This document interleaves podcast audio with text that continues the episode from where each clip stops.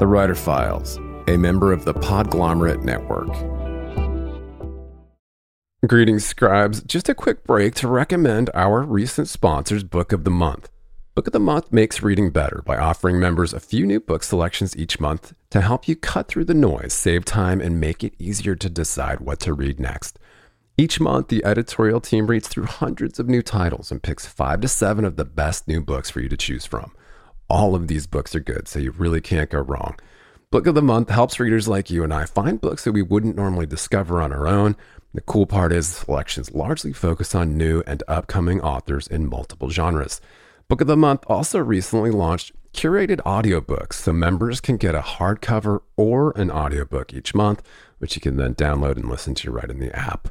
This month I chose A Little Supernatural Fair in Murder Road by New York Times bestselling author Simone St. James, described as the story of a young couple that find themselves haunted by a string of gruesome murders committed along an old deserted road in this terrifying new novel. Just go to bookofthemonth.com to pick your first book and join Book of the Month. That's bookofthemonth.com. And for a limited time, you can join and get that first book for just $9.99 with the code CHIRP. That's C H I R P. Enjoy. This is Rainmaker FM, the digital marketing podcast network. It's built on the Rainmaker platform, which empowers you to build your own digital marketing and sales platform. Start your free 14 day trial at rainmakerplatform.com.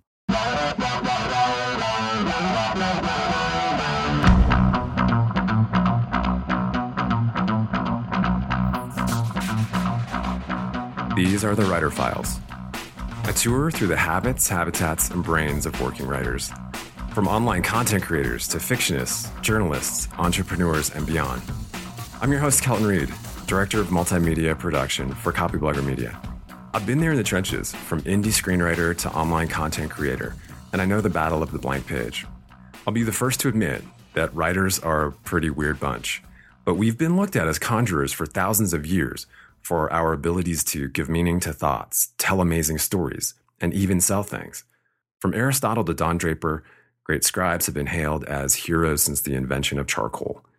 Lucky for you and I, the art of great writing at this critical time in history is more vital and in demand than it's ever been. But sometimes writers get stuck. The right words don't appear. We get distracted or worse, lose interest in our work. And that's when the solitary nature of writing can be a curse. So I'm here to remind you that all writers have moments of doubt, feelings of ineffectiveness, and droughts where the words aren't flowing. And for writers like you and I to stay productive, creative, and sane, sometimes we just need to step away from our keyboards. And that's where the writer files comes in. We'll take a look around, see how other scribes keep the ink flowing and the cursor moving without losing their minds. And we may learn a few things about our own process along the way. In this episode, I want to share the file of Copyblogger's chief content writer, Demian Farnworth. Demian's a prolific online publisher whose storied career has spanned from consultant to senior web copywriter and even managing editor for a print magazine. His mission statement is to write clear, concise, and compelling copy and between the writing he does for Copyblogger, his own personal blog, and his two podcasts that regularly land at the top of iTunes, he promises to, quote, deliver the essential writing advice you need to succeed online. Let's flip through the file of prolific writer and podcaster, Demian Farnworth. Greetings, Demian. You know, I thought it only appropriate to have you on the show because of our shared work on the Writer Files written interview series over at uh, copyblogger.com, where you are still a contributing editor to the series, which is very cool. And now we both have podcasts here on uh, rainmaker.fm. Thank you. Yeah, I um I love doing the writer files because I just a, it's a great set of questions and every time that I do one, like the people who I uh interview come back with that was the best interview I've ever done. I'm like, I've got to give Kelton credit because I didn't come up with the questions. And of course, you know, the premise is from the Proust questionnaire, of course. But yeah, but everybody that I talk to, and I've, oh, and I, I love doing them too because they're not your typical, you know, questions uh, about business and because we're in the field of marketing and you can ask the same questions. And it's like, for me, and I think well because it's the, the right, it's the writer files. I always enjoy like hearing about people outside of their business like what like i know that you are many dimensions so show me more of that. So that's why a reason i like doing those and people walking away and thinking that was just a great interview. So well done. Thank you for sharing that with me. Absolutely. Um, it made perfect sense and you were a good fit for that and i really uh, love the work that you've been doing on it as well. And i think we should get into the file of one demian farnworth. What do you say i'm game thank you Let's talk a little bit about you, the author. Uh, who are you and what is your area of expertise? The short answer is I was or am a poet who figured out how to make money writing online um, so that I could make a living and raise a family. And so I fell in love with marketing and uh, through Robert Cialdini's book Influence and realized that um, what I loved doing, which was writing, um, it was you know I was capable of continuing to do it. I could sustain it through you know what I did, and that I didn't have to succumb to a sense of you know like this is stale business stuff, but I could actually treat it as art, but still be useful, you know, and still be meaningful to people who have problems and are looking for solutions. I love Cialdini's uh, influence also, and I'll link to that in the show notes. So, where can we find your writing? Copyblogger.com. I think it's like if you just look up Demian Farnworth, you could find all my articles there. I also have a personal website called The Copybot. That's thecopybot.com. And uh, of course, you can find, you can listen to my writing on my podcast, um, Rough Draft, where it's a daily short show about the craft of writing online. And what are you working on right now, Demian? So I'm working on the show. So my thought behind the show was I want it short, I want it daily, I want it sequential. So I'm kind of treating it like everything that I've learned over the years, I want to s- sort of systematize it, like start from the very beginning and work through as if I was having a conversation with people. So about two or three times out of the week, I write scripts for that, and then I record on Fridays. And then also, I'm you know working with uh, Jerod on the show, The Lede, which we're doing a great little series. Uh, we're calling the Hero versus Villain series, where we take popular concepts in the business and marketing world and debate those from you know a hero position or a villain position and that's been a lot of fun, but it's a lot of research too. And of course, I'm also focusing on what they call adaptive content for this year for uh, the Copyblogger blog.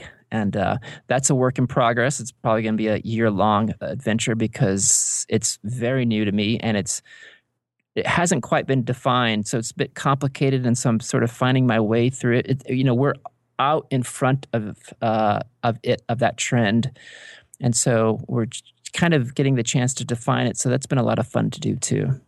So let's spin through um, a little bit about your productivity. How much time per day do you read or do you research?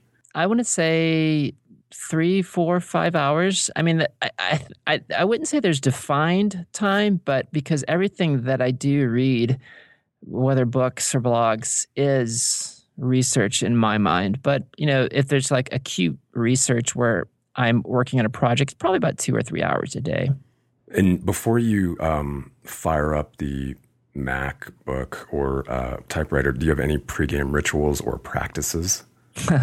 um, I like so I like to work in the morning. Like I'm, I'm just genuinely freshest in the morning, most clear in thinking, probably most productive. But um, I like to spend probably about like an hour, an hour and a half reading and meditating and just sort of getting my head sort of clear. And then once that's done, I get up, I eat, probably, I'm drinking coffee, of course, and then I just sit down and write. So that brings me to our next question, which is what is your most productive locale uh, for your writing? I guess my desk. Like I feel very comfortable. Like I'm so I'm a creature of habit. I like routine, and so I like writing at my desk, but I can also, you know, I can certainly find different places in our house to do that or at uh, the local coffee shop as long as I get headphones on. But probably, you know, my favorite location is my desk, my office, and my basement. So, do you prefer any um, particular music or silence while you write? So I like music. So and I get I guess it just depends too because I know some like I remember Jon Morrow, his answer to this question was like silence because there's a certain cadence to writing. And I agree with him, but it's like I find my productivity sometimes goes up when I've got the right music and the right cadence. So like if I'm working on a rough draft or a first draft of something, it's usually something that's like a kind of drum storm driving type of, you know, uh, fast moving. So where it's pushing me, you know, forward and I'm moving forward. But then when I'm probably in that more careful kind of precision phase where I'm editing, I like to listen to more instrumental work like by um, uh, Richard James, who's also known as Aphex Twin, or some sort of um, you know background like like I like also and I may butcher the name the Icelandic band Sigur Sigur Rós I oh, believe yeah. is the name. So I, I, right so I like that too because I, I don't understand what they're saying so it's not like it, it's not like it interferes with my thinking you know? Right. But it's but it's very beautiful it's very it's also uh melodic and uh, just beautiful. So depending on you know which phase I'm in, depends on kind of music. And sometimes you know I, I, will just sort of shut everything off and just kind of you know write in silence. But that's unusual. I like music, so I tend to and I think that writing in a lot of ways I treat like my writing as music. I think of a keyboard, my keyboard, my laptop is not any different than the keyboard on a piano. I'm gonna have to steal that. Um, how many hours a day would you say you spend writing, and, and I'm not including uh, email. Uh huh. Right. So I try to get started about eight o'clock. It's usually more like eight thirty, sometimes nine. But I'll push through, you know, t- till twelve, till one, till two, depending on how much you know I have to do and to get done. And of course, there are breaks in between there. My prevailing philosophy about writing is and I, you know, I share this with a lot of people is keep keep your bottom in the seat. Uh, but it's also to the extent of like just push yourself. You know, I'm not really into this idea of like having work for 33 minutes and then take a three minute break or whatever the uh, you know eugene schwartz technique where you have prescribed time like i let like what needs to be done dictate you know that like mm-hmm. you know if i've got i want to get through this section uh, like you know i'll reward myself so i'll say once i get to this section you know, um, I, I can get up and use the restroom. Or once I, you know, nail this closing, uh, then I can get up and go get something to eat. So I sort of bait myself to finish certain work and you know reward myself then. So to answer, your long way of saying to answer your question, um, pro, you know, and it could be anywhere from you know two, three, four to six hours a day. It just depends on the, the, the demand and what I'm working on. Sure, sure. So do you feel like you write every day?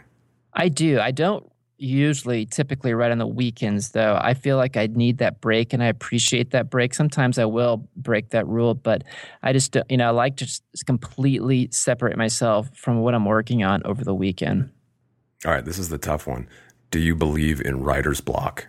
No i don't because yeah i don't believe in it because i think that it's a cop out to say that, that there's writer's block? I mean, sh- sure, we struggle with th- the ability to say what we want to say. And we, we all struggle with the idea of like, this is a dumb idea, so I'm not going to write it. Or um, we just don't have anything to say, and so we're not going to write. But I think, you know, writer's block is this idea of I need to write something, but I can't write it. I think that you know, the easiest way around that is just if you if I if I feel like I'm in that position – then I clearly have not done enough research. And it's that old Abraham Lincoln, you know, uh, saying where he says, if I have going to chop down a tree, I'll spend 90% of the time sharpening the saw. Or I think that's what he said, or the axe or whatever it is. So it's, you know, most everything comes really easily if you like over prepare. And so yeah. that's what I tend to do. And so I don't, if I feel like I, I don't have anything to say about this, it's clearly I have not, you know, I have not done my homework. Let's talk a little bit about your workflow. What hardware or um, typewriter model are you presently using? I think that it's a MacBook Air and it's like the 13 inch screen. And that's the extent of what I know. well,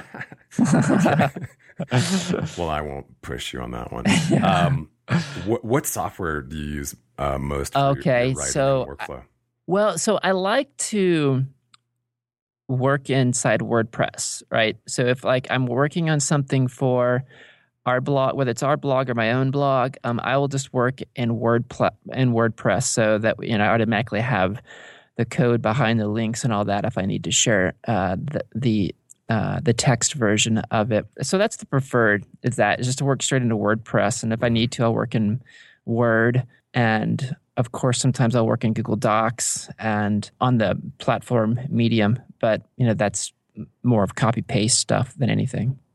Do you have any best practices for beating procrastination? I think the only thing that I can say to that is that I just do it.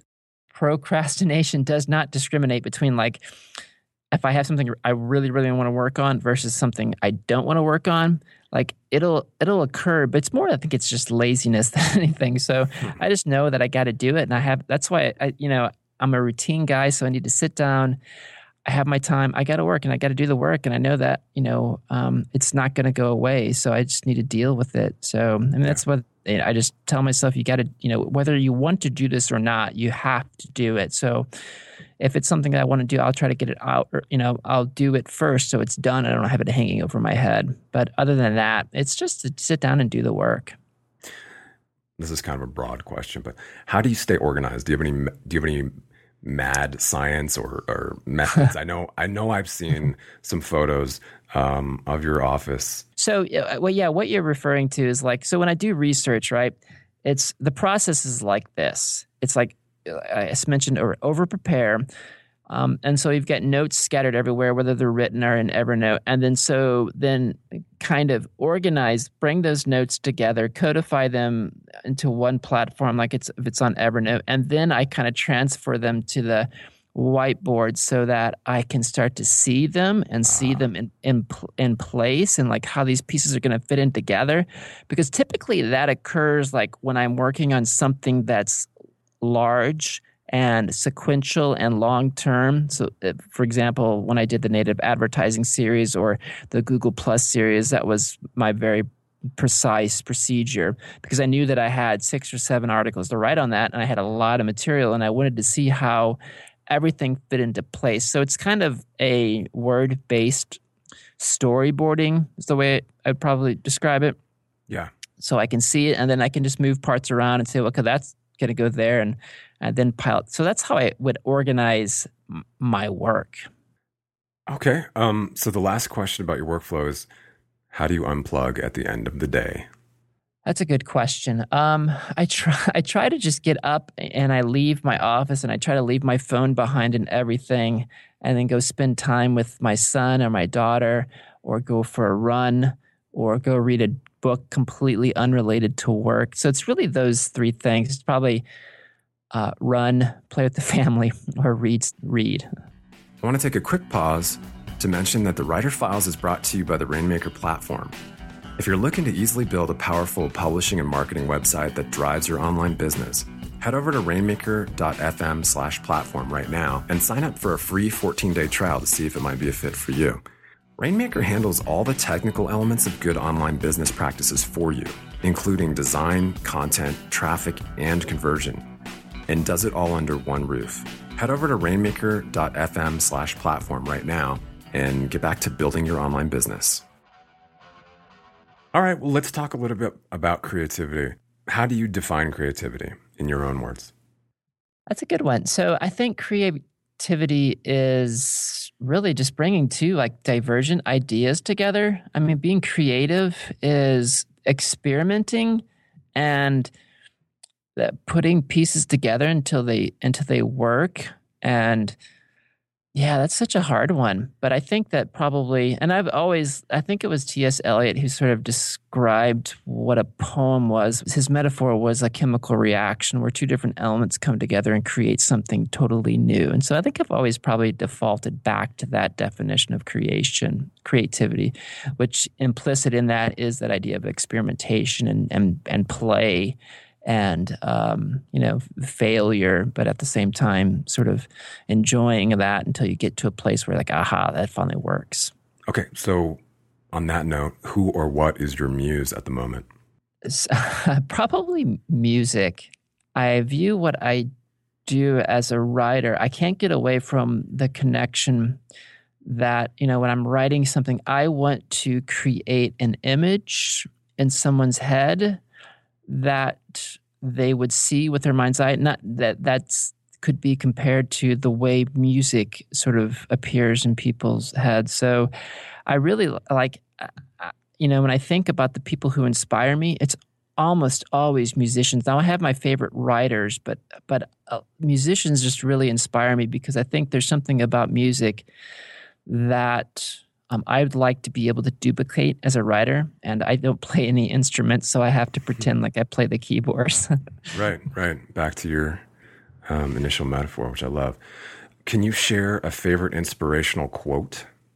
Inspirational. I don't think it's inspirational, but my favorite quote for sure has to be uh, Will Rogers. He's he said, "Never miss an opportunity to shut up."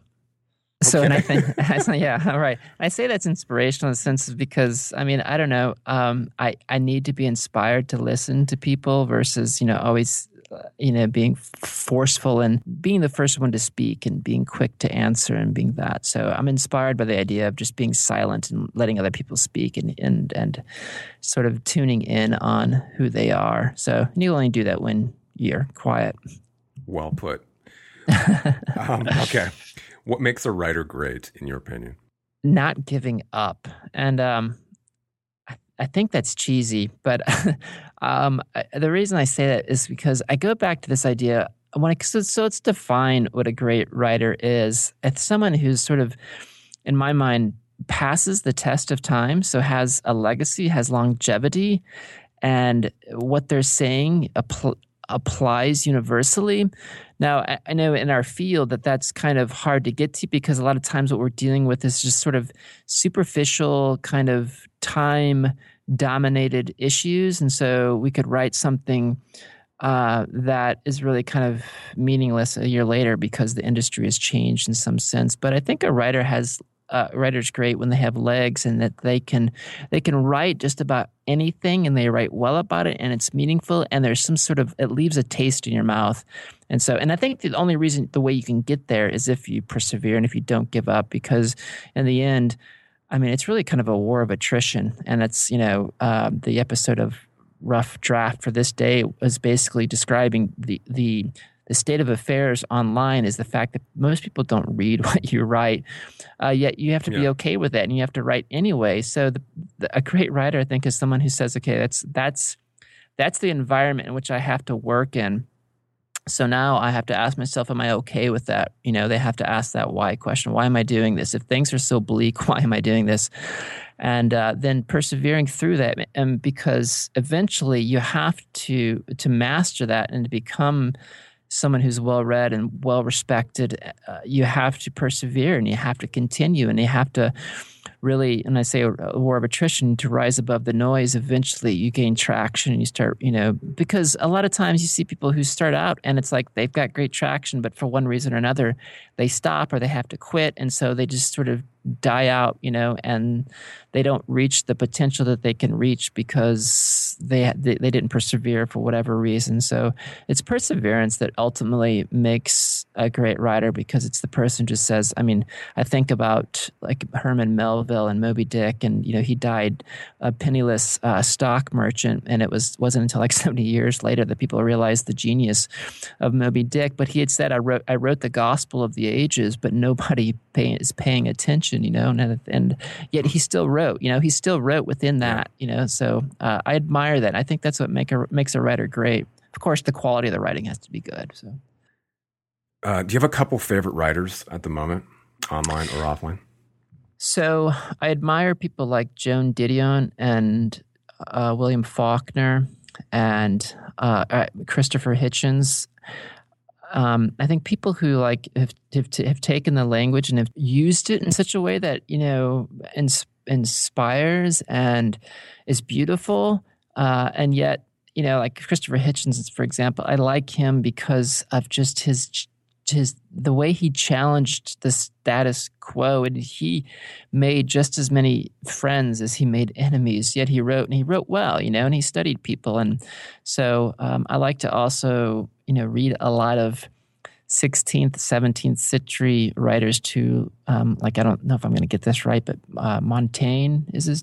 Mm. And then online, um, I, you know, that's a good question about like current writers whom I enjoy because most of what I do online is sort of just all research related. So I may eventually, I mean, David Sedaris is another guy. He doesn't write online, of course, but David Sedaris is another guy that I like a lot and I like his writing.